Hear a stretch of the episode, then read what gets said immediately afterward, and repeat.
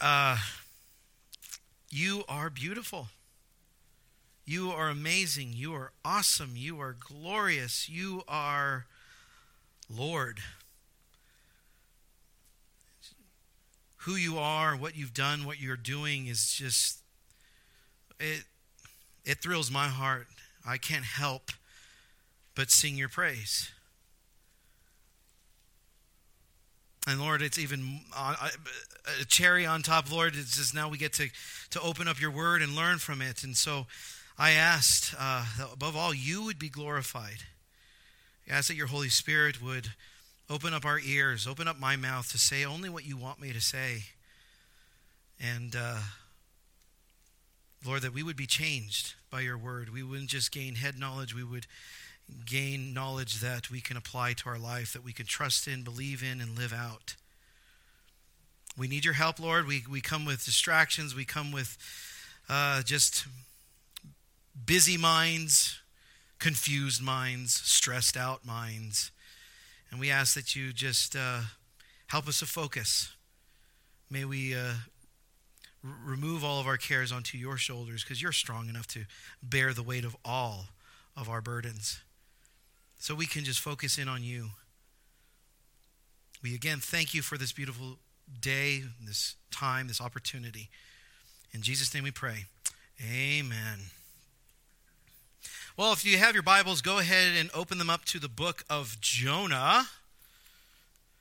Have, try, have trouble looking for it. It is a tiny book in between two other tiny books, and so I encourage you to look in the table of contents. There's no shame in looking in the table of contents. As I said, you will not find a Bible that has how dare you write on the table of contents or you should be ashamed of yourself. If you have a Bible like that, maybe you get it, should get a new Bible because there is no shame in that. And just way to find out where books of the Bible are and encouragement as you continue to study the word and it continues to be a, a, part of your, your life and your mind and your heart, the more it's, it'll be easier to find those books. But, anyways, we're in the book of Jonah, very interesting book.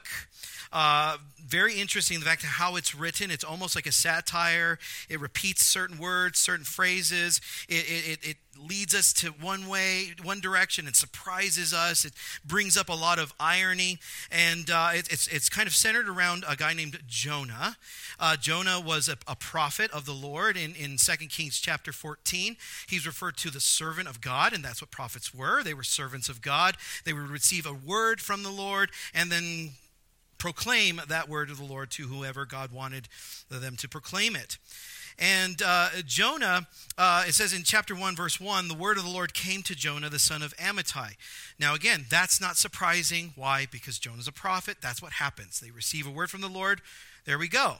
The, the, the, command is arise and go to Nineveh, the great city. Nineveh was a, a large city.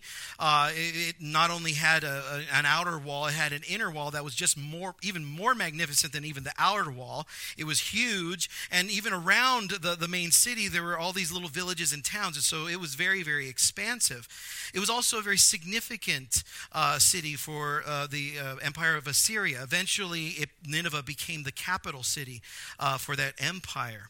So he goes, Go to that city, the great city, and he says, I want you to cry out against it. Why? He says, For their wickedness has come up before me.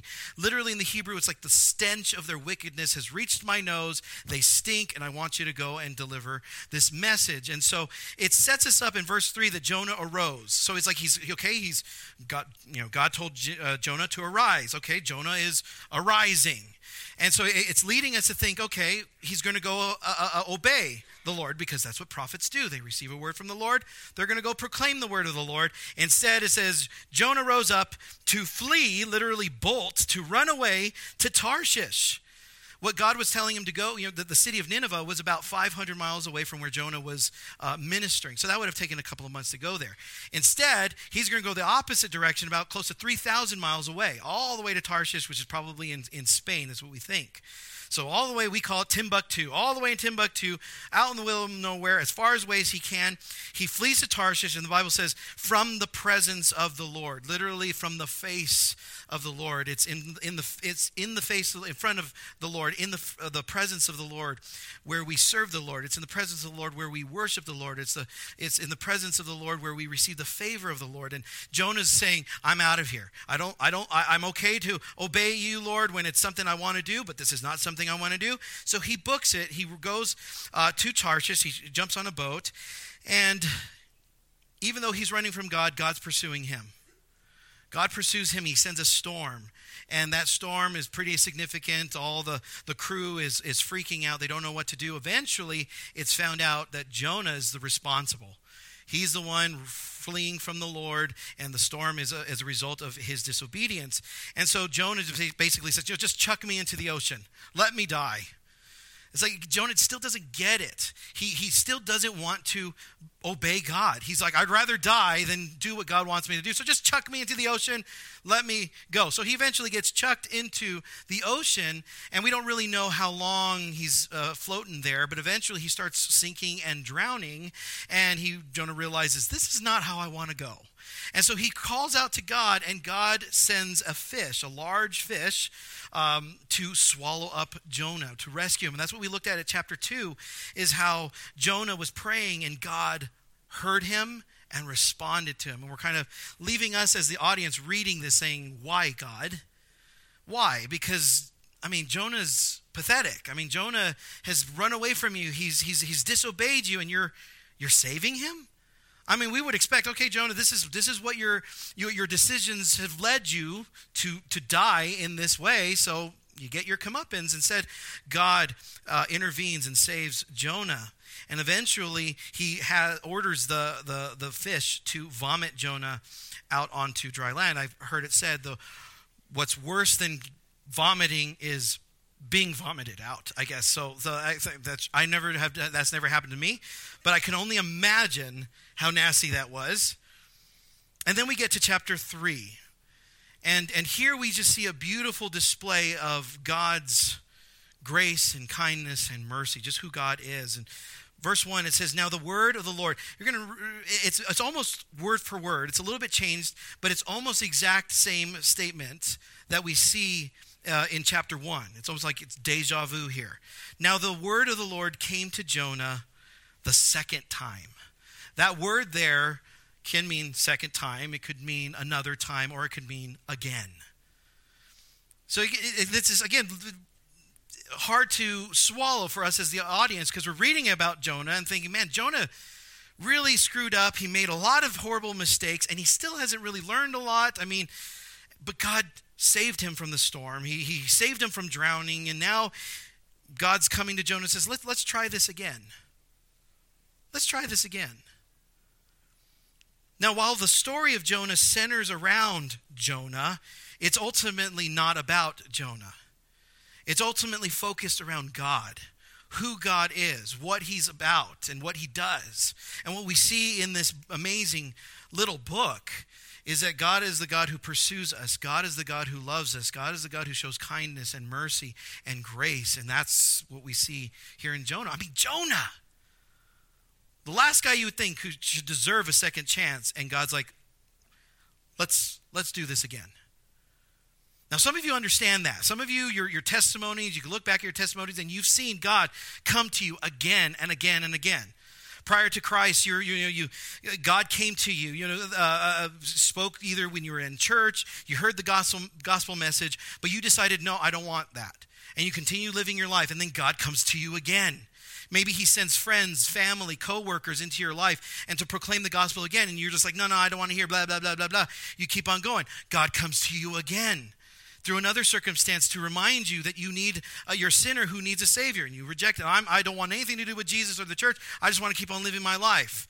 And you keep on going, and God's coming after you again and again and again. Finally, you're like, okay, I give up. I, I, I know I'm a sinner and I need a Savior. And Jesus, I want you to be my Savior and I want you to be my Lord.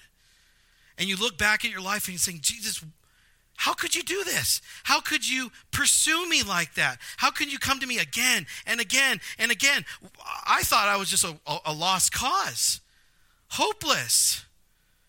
But God comes again and again and again and again. Even as we're followers of Christ, sometimes we fall into old bad habits. Sometimes we fall into sinful patterns. Sometimes we, we walk by the flesh instead of walking by the Spirit. And so we mess up, we fail, and we fall on the ground. And we're thinking, oh man, that's it. I'm, I'm done.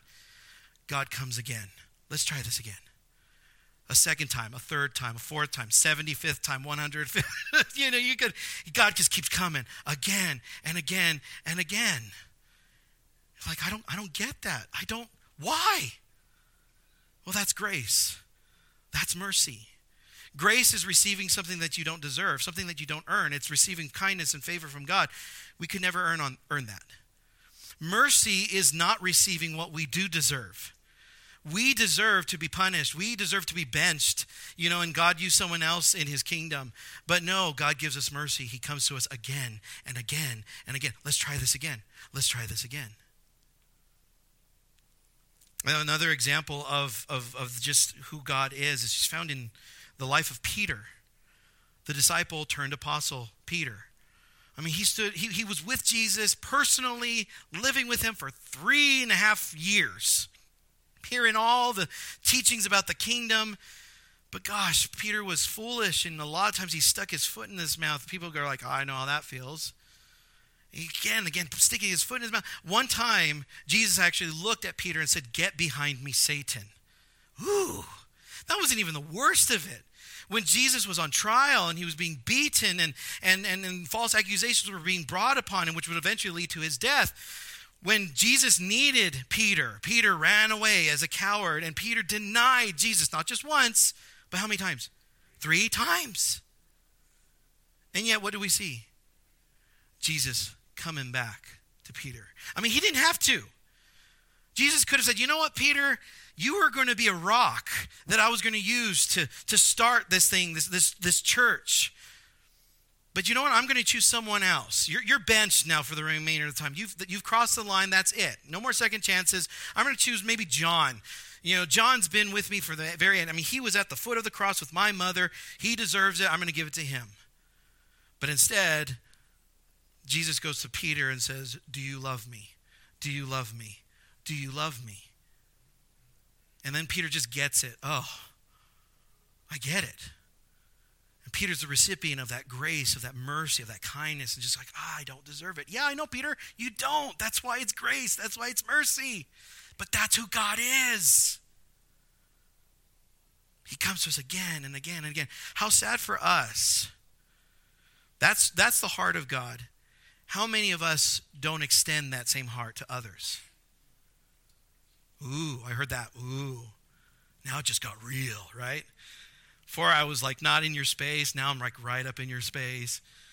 It's actually not me, it's the Holy Spirit, so you can't blame me. I'm just the mess I'm just the messenger. I don't I just deliver the mail, I don't write it. But how many how many of us don't extend that same grace and mercy to other people? You've crossed me. That was the last time. You're done. And yet, God comes to you and says, Let's go again. Let's go again. Yeah, that's really got to think through that. That's the father heart of God to come to us a second time, a second time. When kids scream like that, going to them a second time. Parents, you know what that means. You don't just say, Kids, you screamed the last time. You vomited on me the last time. You you know, pooed on my lap the last time. That's it. Change your own diapers. You don't do that. You go to them again and again and again. You bear with them because why? You love them.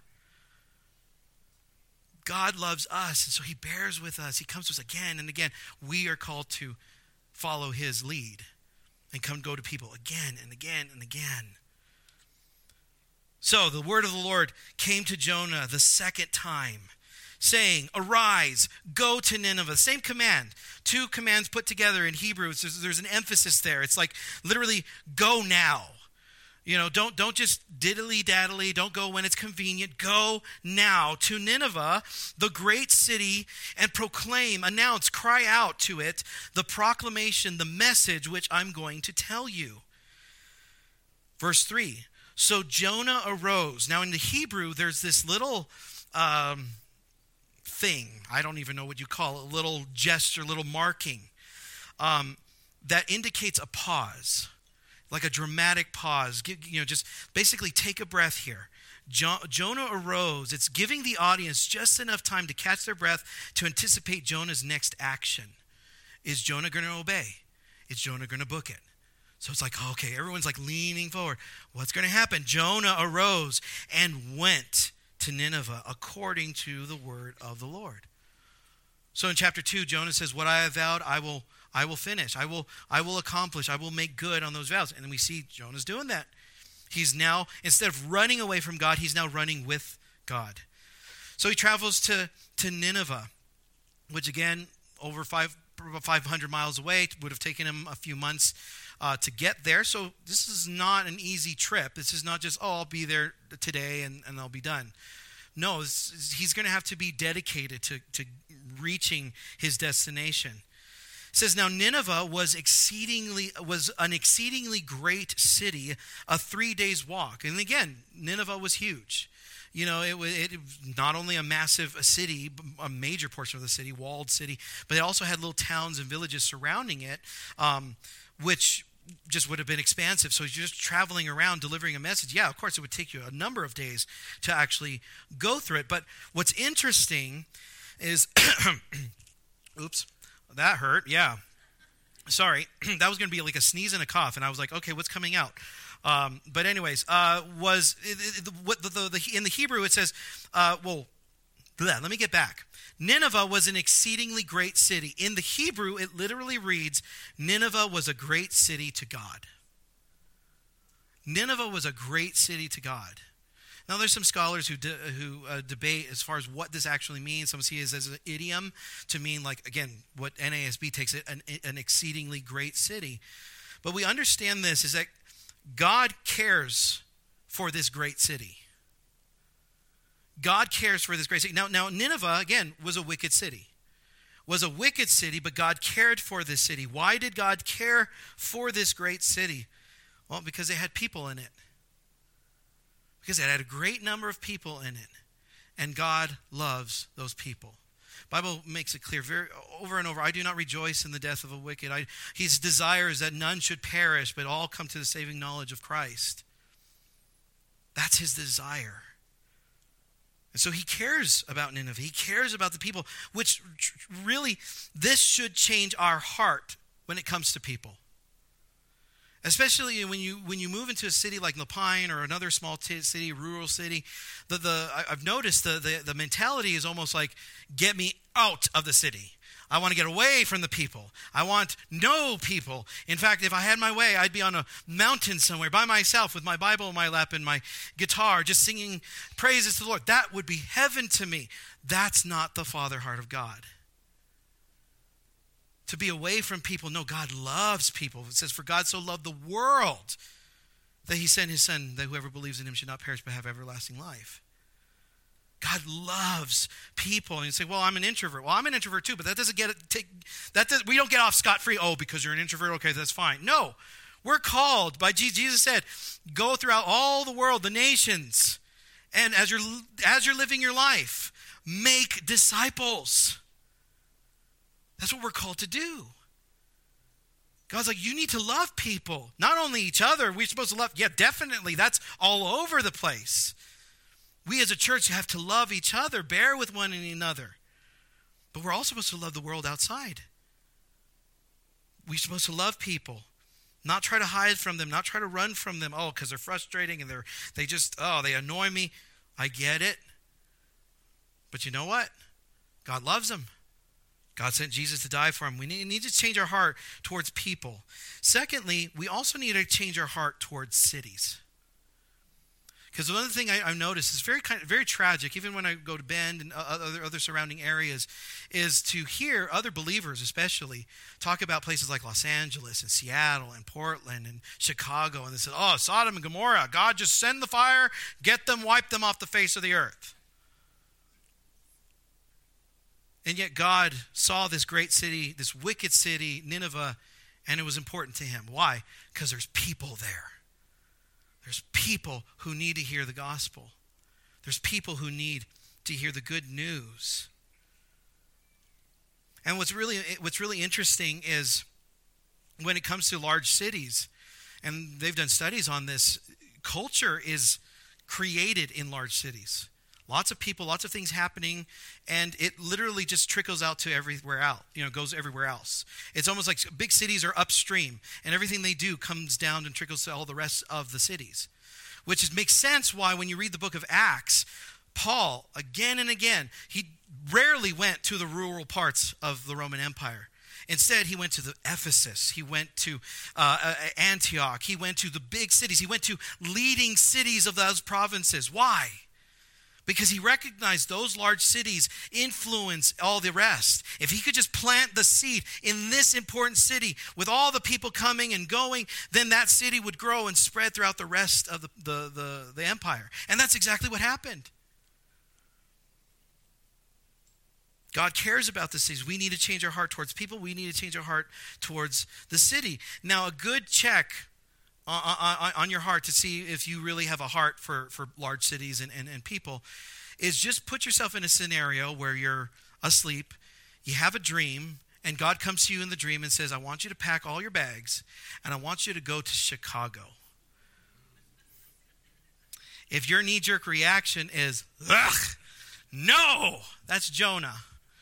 That's not the father heart of God. Oh, you don't understand. Those big cities, they're liberals and there's evil people and trash and disgusting. God loves those cities. God may never call you to go to Portland or to Los Angeles or to Chicago or Washington, D.C., but doesn't mean that you can't be praying for them. Instead of hating those cities, instead of just despising those cities, pray for those cities. Lord, I pray that those, those, those leaders in those cities would come to know you and start making decisions based off of your word, off of your truth. That would impact all the others. It would just trickle down. That would be amazing. Lord, I pray for the Christians because there are brothers and sisters in those cities. I pray that they would stay strong, that they would be faithful, and that they would boldly proclaim your gospel. And they would, they would make a big influence. We need to have a heart. You know, again, God has brought you here to La Pine. The reason why God has brought you here to La Pine is because He loves the people here in La Pine and He loves you. He wants the people in, La Pine to experience uh, the hope, the joy of, of salvation. And he also he wants you to be a part of it. So God cares about people. He cares about the cities. So Nineveh was an exceedingly great city, a three days walk. Verse 4. Then Jonah began to go through the city one day's walk. So, like again, he's I got to hand it to Jonah. He's he's being pretty obedient right away. He's not just diddle daddling. He's um, announcing the, the the message.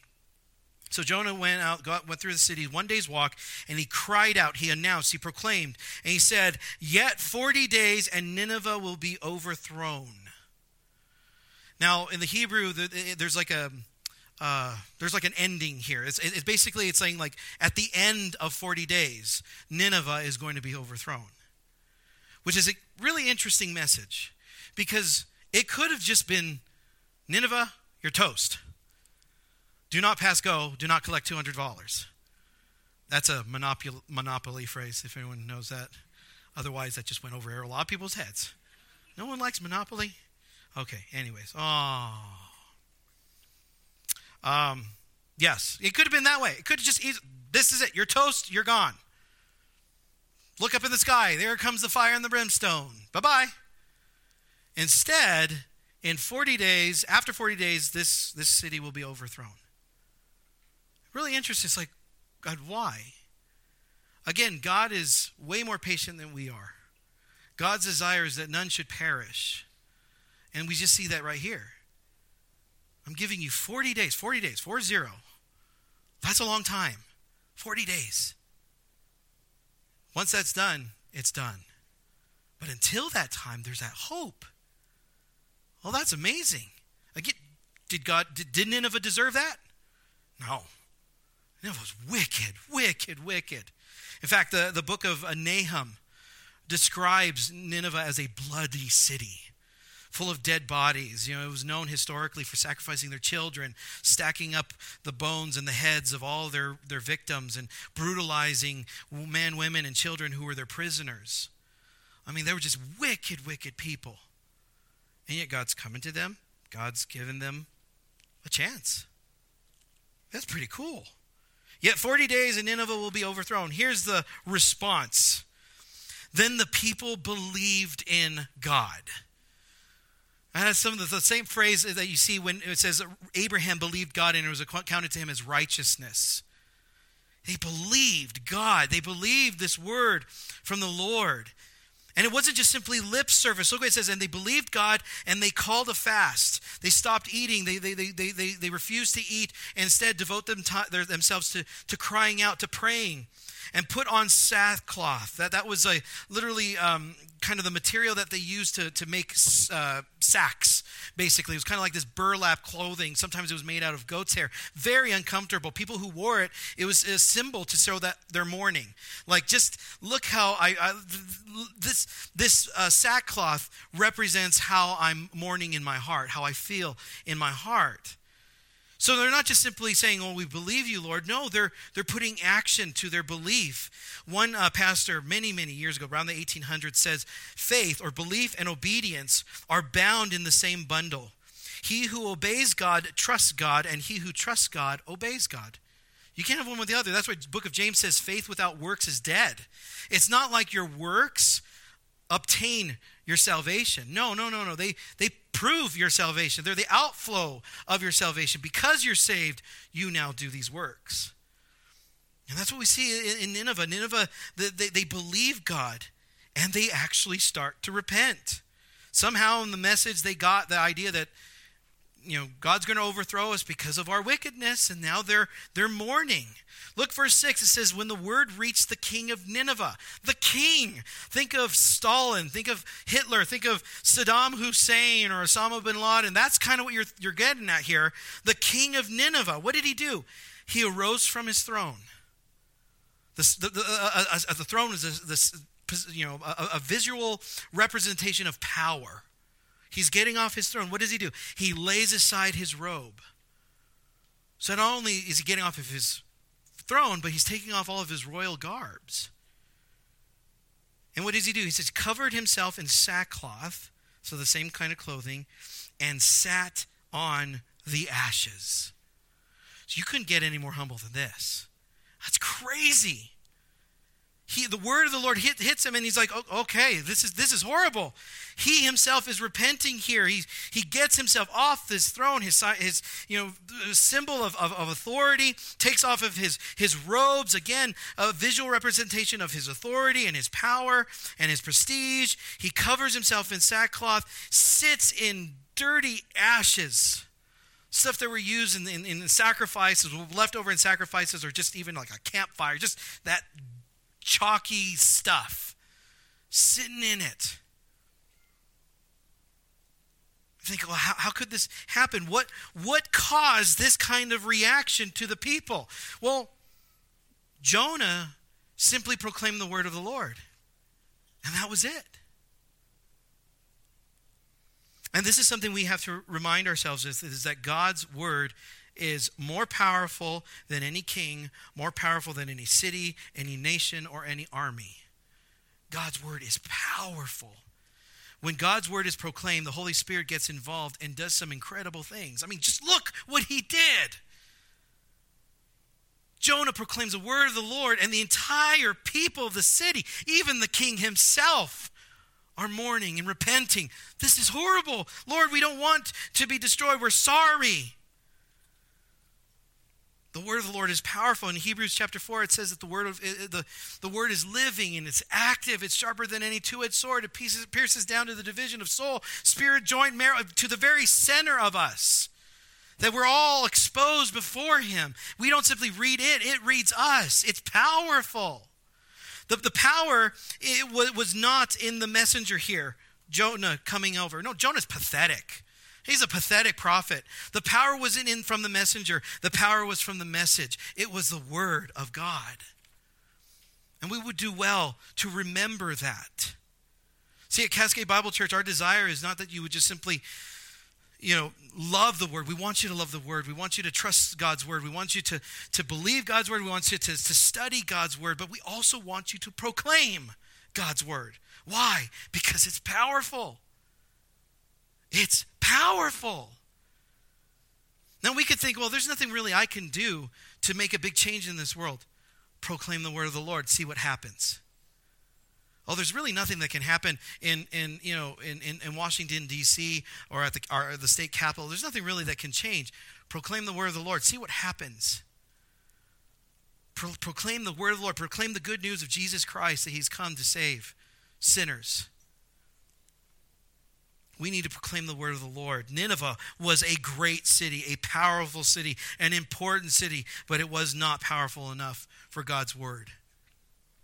The king was a mighty king, a, a, a, a, strong king, powerful king, but he wasn't powerful enough for the word of God. The word of God came, Holy Spirit worked and caused conviction, and now they're repenting. Look with verse 7. And he issued a proclamation. The word therefore issued a proclamation literally means to herald, to exclaim, or I like another translation, to raise a battle cry. Like he's assembling the entire city, saying, Listen is really important, you guys. Here's what we need to do. Not as if the, the, the, the, people are already doing some of this. And he said, In Nineveh, by the decree of the kings and his nobles, so just, it, it wasn't just the king, but all the important people uh, in the high places there at, in, in Nineveh. Do not let man, beast, herd, or flock taste a thing. Do not let them eat or drink water. So it's not enough just to, to fast and not you know eat. They're not even supposed to taste anything.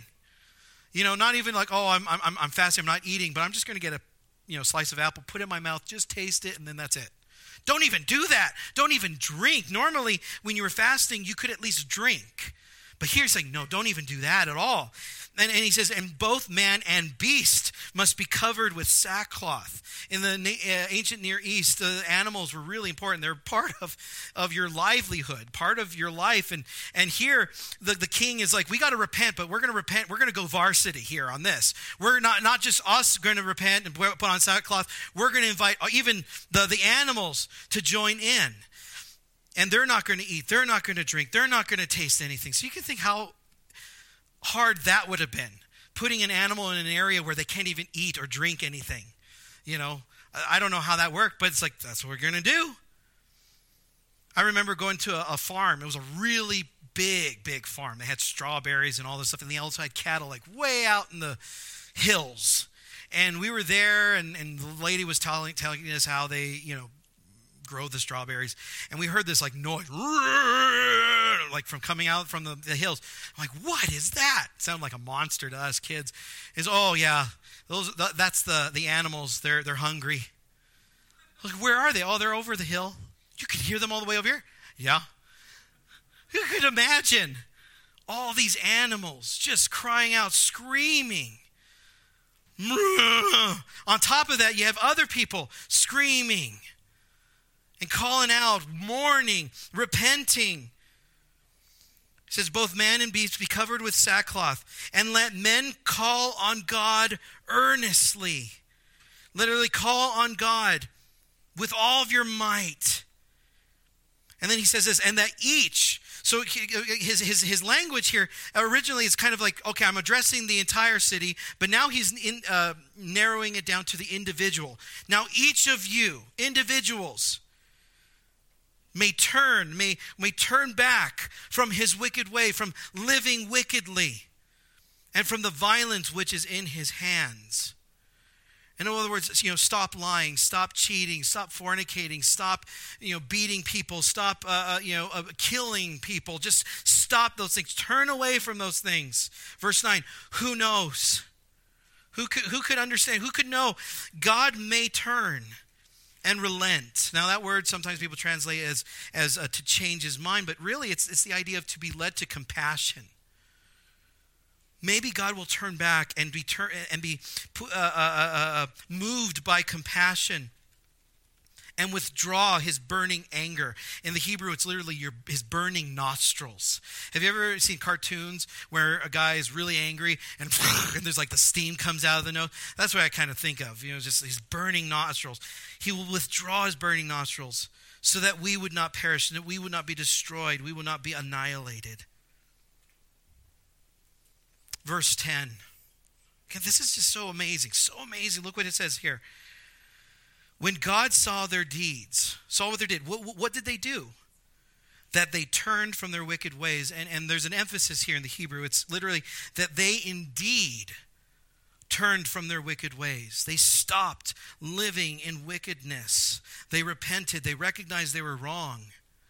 They changed the way they lived says then God relented. God was moved to compassion concerning the calamity, the disaster which he had declared he would bring upon them, and he did not do it. That's incredible. That's amazing. We're thinking Nineveh, enemy of God's people, enemy to a whole bunch of other people, wicked, evil, despicable, not deserving of anything, and God relents. Now, at this point, it's for some it's it's it's easy for people to well not easy but some people may come to the conclusion that as a result of um, what Nineveh did the, the, you know, the, the fasting, wearing sackcloth, being in ashes, all of that ultimately is what made is what saved him, basically, is what made God change his mind, what made God to do that. No, the reality is that was all God. That was God's decision. That was God's decision to be moved with compassion and stop what he was going to do. It had nothing to do with what Nineveh did. I mean, did, did Nineveh did, did God recognize what Nineveh did? Yeah, I, I'm sure. But was that the reason? No. The real reason is because he made the decision to show mercy and grace to Nineveh. Again, it's the same thing with us, you guys. It's not nothing we can. There is nothing we can do to earn God's favor. There is nothing we can do to to receive God's blessing, grace in our life. That's why it's grace. It's unmerited. It's undeserved. God saw what they did. He saw their heart. He, he, he recognized, no doubt, that they were serious, that they repented of their wicked ways. But ultimately, it was his decision, and he made the decision to give them mercy, to show kindness, to show grace in their life. Which is incredible. Again, just super incredible. If you ever think that, you know, someone is beyond hope, you look at someone, oh, they're beyond hope. They're way, they're just so in darkness. Maybe even some you here, maybe those watching online feel that way. Oh, I'm just so in darkness. There's no hope for me. There's uh, there's always hope. You are never never beyond God's grace, God's mercy, God's kindness in your life. And when we think about our country, our government, and we can say, "Oh, it's just getting worse." There is no hope. There is absolutely hope.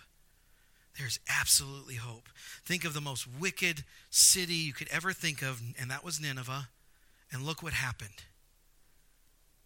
And all it was was a pathetic prophet proclaiming the word of God and God doing the rest.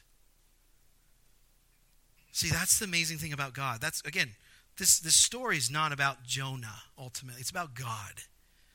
Who God is. God's the one who pursues. God's the one who comes again and again. God's the one who has love and kindness and shows mercy and grace. Go with me to Matthew the book of Matthew, chapter 12.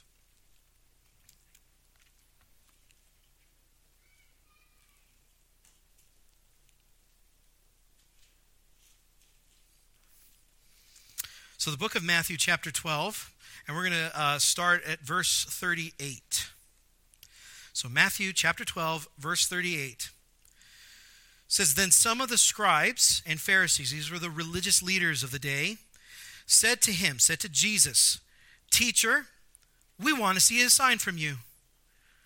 We want this miraculous thing to happen that, that'll validate your position, that will, will con- convince us that you are who you say you are. We want a sign.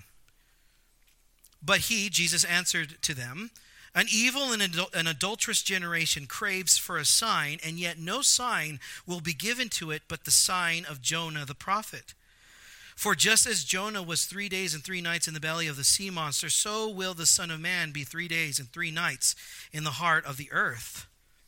41. The men of Nineveh will stand up with this generation at the judgment and will condemn it because they repented at the preaching of Jonah.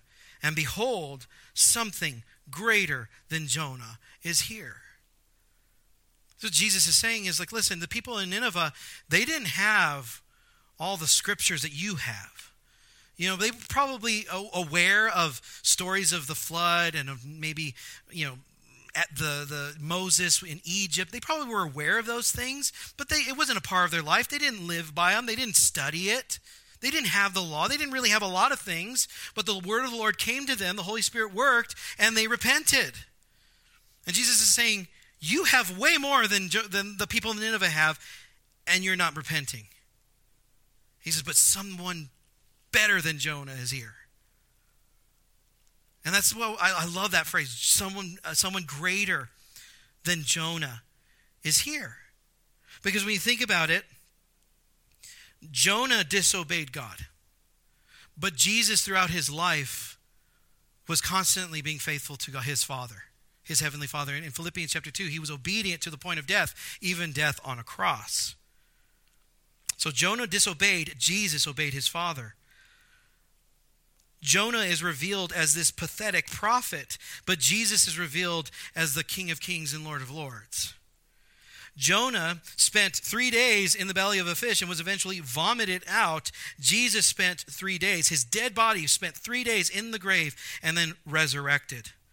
Jonah proclaimed the word of the Lord, but Jesus came as the eternal word of the Lord. Jesus is greater than Jonah. That's so amazing, you guys. So, here, if you don't know Jesus, meaning you don't have a relationship with Jesus, I encourage you. Now's the day to do it. Now's the day to just finally recognize you're a sinner, you need a Savior, and guess what? Jesus is the greatest Savior you'll ever have. You need Jesus. He'll give you uh, peace. He'll give you hope. He, he'll, he's going to save you, obviously, from the coming judgment. But he also gives you the Holy Spirit to be with you every step of the way until you finally get to be with him. If you are a follower of Jesus, I mean, my goodness, this is worth celebrating. Amen? This is not something just to bottle up and just keep it to yourself and just, oh, well, it's, it's my own personal faith and it's my own personal hope and everything. No. This should well up inside of you like, I can't shut up about Jesus. I can't shut up about how amazing Jesus is, how, how everyone needs to have salvation, and everyone needs to receive hope and peace. I mean, this should always, we should just, eh, my goodness. We should be like Jonah. I don't want to do that. I don't like people. I don't like cities. No. My goodness, we have something so amazing. How can we not proclaim it? And live for Him. See, with, with, with Nineveh, this is great. This is amazing. Unfortunately, their, their repentance doesn't last. Because about 150 years after this moment, they fall back into their same patterns, whether the parents taught their children and discipled them into the ways of, of Yahweh. I, we don't know. But eventually they fell into their wicked ways again, and they were eventually destroyed. They did receive jo- uh, a judgment. My goodness, you see the mercy and kind, kindness and grace and patience that God gave them. God gives to us, God giving to others. This is amazing. Amazing truth, you guys. A lot of stuff to, to nibble on, and no doubt you're going to, I pray that you're going to nibble on this the rest of the week. Just remember if you are a follower of Jesus, you have an amazing treasure. You have an amazing Savior. Don't just keep it to yourself share it with someone else. Let's go ahead and pray. Father, I want to thank you again for your word. I want to thank you um, for your love. your great love. That you would love this world so much that you sent Jesus into this world to live and die and to offer salvation, eternal life, so we'd not perish. That's just so amazing. We don't deserve it. We don't, there's nothing in us, Lord, that uh, is worthy of this gift. And yet you still give it freely. Lord, there may be individuals here in this room who've never really, really honestly placed their faith in you. I pray that they would recognize how good of a God and Savior you are. But you are the God of second chances and third chances and 150th chances. You're a God of kindness and grace and mercy. If they could just simply turn to you right now and you will forgive them of their sins, past, present, and future, give them the Holy Spirit, make them part of this amazing family, part of your eternal kingdom. Lord, for the rest of us who have made a decision to follow Jesus, may we recognize the treasure of Jesus. May we recognize that this world needs to hear the good news of Jesus. That we are not to bottle it up, we're to proclaim it. Lord, that we are to see people not as lost causes, but as people that you love. Cities that are not just deserving of, of fire and brimstone, Lord, but cities filled with individuals who need to hear the gospel. Lord, change our hearts. Forgive us for our complacency. Forgive us for our apathy. May you uh, renew in us the, the, the joy in our, of our salvation and be and let that inspire us to proclaim to the world. We thank you so much. In Jesus' name we pray. Amen. We're going to go